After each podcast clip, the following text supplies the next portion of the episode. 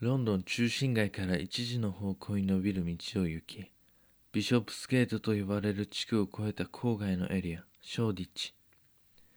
各方この地域は移民などが多く住み、17世紀にはフランスからの迫害を逃れてきたユダヤ人やユグノー教徒なども移り住んできていた。その後ロンドン屈指のスラム街が形成され、吹きだめのようになった。大きな戦争を経てもなお、その姿は変わらず、一昔前まではとても治安が悪く、観光客など寄り付きもしなかった。しかし近年、再開発がなされ、ここは大きく生まれ変わった。IT 企業やスタートアップ企業を誘致し、また、もともと1970年代からは賃料が安かったこともあり、アーティストなどが多く移り住んでいた。現在は原宿渋谷を思わせる街並みに、服、インテリアをはじめとした数々のセレクトショップが並ぶ。一見落書きだらけの壁に見えるが、その一つ一つのストリートアートがショーディッチを彩るアクセントとなっている。おしゃれで、ある種のセンスに感化されたい若者たちはこの場所を訪れ、互いに刺激し合っているのではないだろうか。また世界で唯一、家具の博物館がこのショーディッチにはある。ぜひ独特のファッション、珍しい雑貨、素敵なレストラン、ストリートに興味のある方はロンドンを訪れた際、一度足を運んでみてはいかがだろうか。そして時代は我々の暴く墓そこに眠る人々が生きた450年ほど前に戻ることにしよう1576年ショーディッチロンドン中心街の生活レベルとは程遠いこのエリア。ニューインヤードのバーで2人の男がこれからについて語り合っていた。ジェームズお前役者はもうやらねえのか？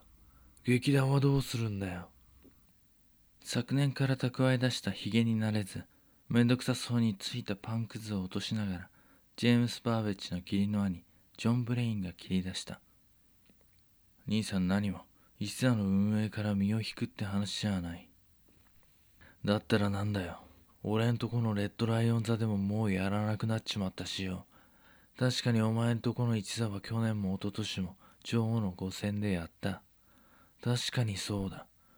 俺んとこじゃもうさすがにやれねえってのはわかるかよ。でもよ、客足は欲しいんだよ。なんたって劇場の売り上げだけじゃなくて、売ってる食事や飲み物はうちの食料品の会社が出してるんだからよ。俺からしたらそっちがメインなんだぜ。わかるよな。流行り病のせいでこっちには客は寄りつかねえわ。物は出ねえわ。商売上がったりだぜ、畜生。これからどうすんだよ。だから兄さん、話を聞いてくれよ。すまねえすまねえ。で、劇団うんぬんじゃなくて、金の話だったな。今、ロンドンは娯楽に飢えている。唯一の娯楽。毎週のように通える劇場がないんだよ。そうだな。流行り病が一番の問題だ。人が動かねえ。最近どこへ行っても話題の中心は流行り病による経済活動の縮小、生活困窮の話ばかりで、彼らも例外ではなかった。特に生活に直結する仕事ではない。その不安はなおさらであった。兄さんちょっと外を歩こうか。ジョンとジェームスはバーを後にすると、夜になってもまだ騒がしい裏の通りを歩いた。こっちだ、曲がったところ。路地を曲がると、建物と建物の間、土地が開け空き地に出た。広場の端で寝ているおじいさんが何か言いながら起き上がってこちらを見ていた。ここにはもともと教会があった。教会か。跡形もないな。で、この空き地が何なんだよ。ここに劇場を建てようと思う。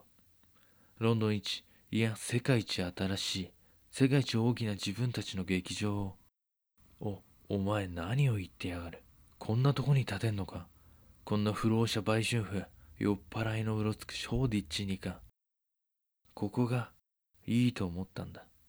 なんたって今はロンドン中心街で劇場建設など認められるわけもないから。そりゃあそうだ。確かにロンドン市の取り締まりの緩いこの地区なら人を集めても文句を言われないだろうがなそれに兄さんのレッドライオン座のあるマイルエンドと比べると立地もいいまあ確かにこの辺り雑然とはしているが歓楽街としての素養は十分だなここなら市からの圧力もないしビショップスゲートから歩いて15分ロンドン中心街からは訪れやすく劇場があったなら継続した客足が望める。兄さんにはすまないが今の状況を見てこれから先を考えるとレッドライオン座の先は明るくはないと思ってはいる。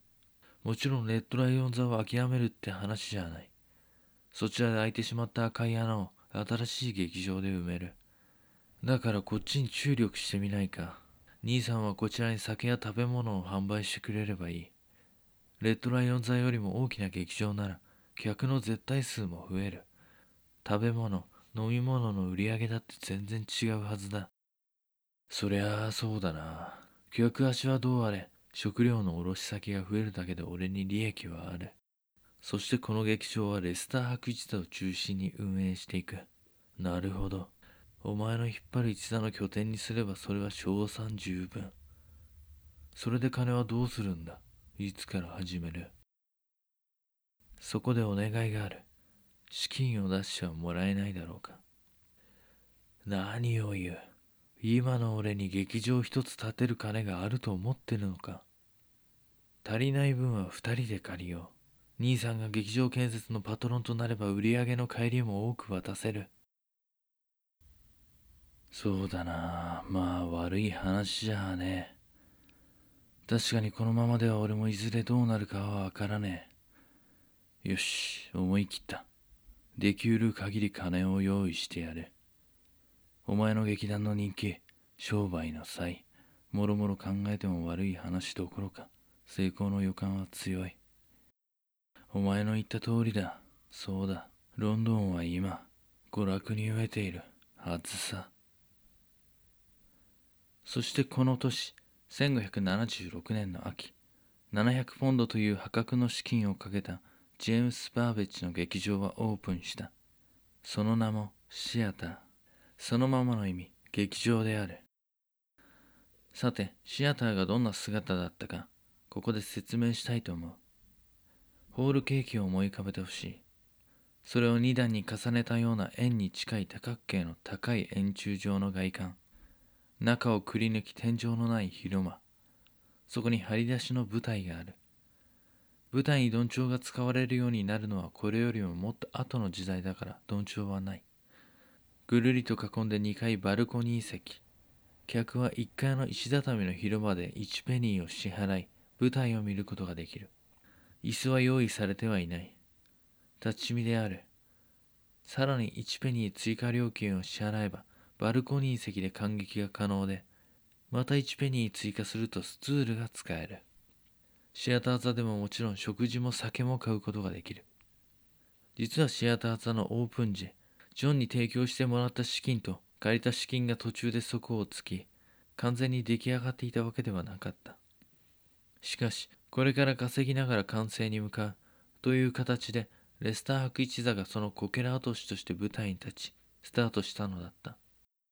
オープン当日からしばらくはロンドン郊外だけではなくロンドン中心部からの客足も途絶えず順調なスタートを切ることができた。ここから演劇界をリードしていくシアター座の歴史が始まったのだ。ジェームス・パーベッジ36歳大工からそのキャリアを始め劇団に所属し彼の手腕で一座をロンドン随一の有名劇団までのし上げさせた。そしてついには自身の劇場を持つまでになった。これから彼の建てたシアターの舞台には一体誰が立ち何が演じられどんな世界が作られてゆくのだろうか。